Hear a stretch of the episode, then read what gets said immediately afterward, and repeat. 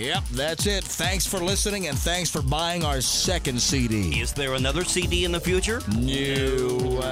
Yes. Absolutely. We're getting loaded off this stuff. In fact, we got to go to the bank in a couple of minutes and make another deposit. Cha-ching! But before we go, if you know somebody that refuses to listen to the MJ and BJ Morning Show on 93.3 FLZ Radio, Tampa, Florida, then you call us, and we'll put a whammy on them.